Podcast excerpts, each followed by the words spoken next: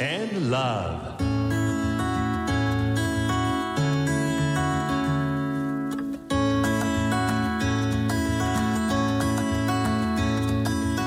サウナをこよなく愛する私豊沢ひとみが素晴らしきサウナの世界をご紹介するコーナーラブサウナ。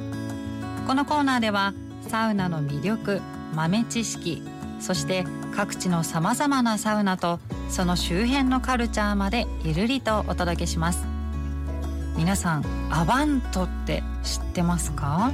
このアバントはサウナの本場フィンランドで行われているものなんですが湖のすぐそばでサウナに入ってそのまま凍った湖や、川などに飛び込むというサウナ憧れのサウナ入浴法なんですが実はこのアバントフィンランドに行かなくても十勝でアバント体験ができるんです。私が今回行ってきたのは新徳町にあるクッタリ湖です。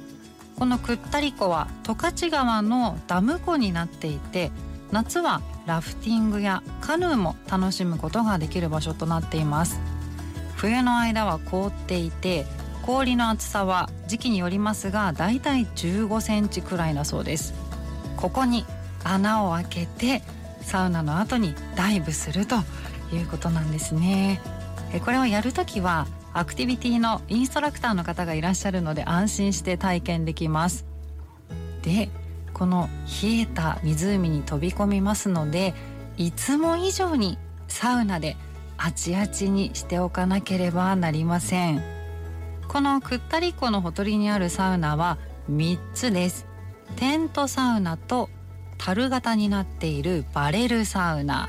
そしてサウナ小屋があります。このサウナ小屋にはなぜか水牛の角が飾られているので水牛サウナと呼んでいるそうです。今回私が入ったのはこの水牛サウナ。中には大きめの薪ストーブそして座ると目の前には大きな窓があってサウナのすぐ隣に生えている白樺が見えたりその向こうに広がっているくったり湖がよく見えています。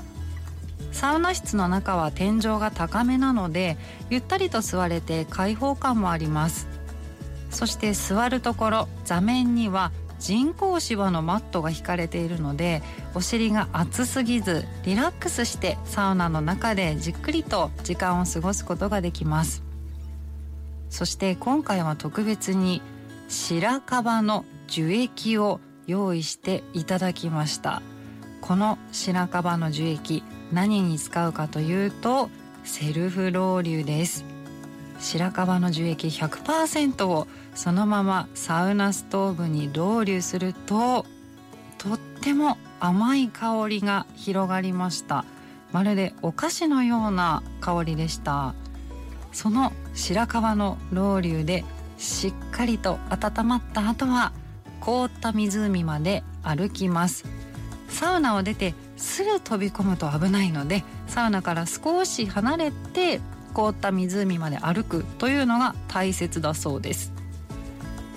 そしていざアバント。かなり水温は冷たいんです。私が飛び込んだ日は0.8度。冷たいというかもう痛いでしたが上がって体を拭いて休憩をすると不思議と寒くないんです。サウナポンチョもいらないぐらいでした。太陽の光と自分の体温で少しずつじんわりと暖かくなってくる。冬の北海道でしか体験できない超貴重なアバント体験でした。さてこのコーナーでは皆さんからのサウナに関する質問にもお答えしています。メールはラブアットマーク AIR-G.co.jp です。あなたからのメッセージお待ちしています。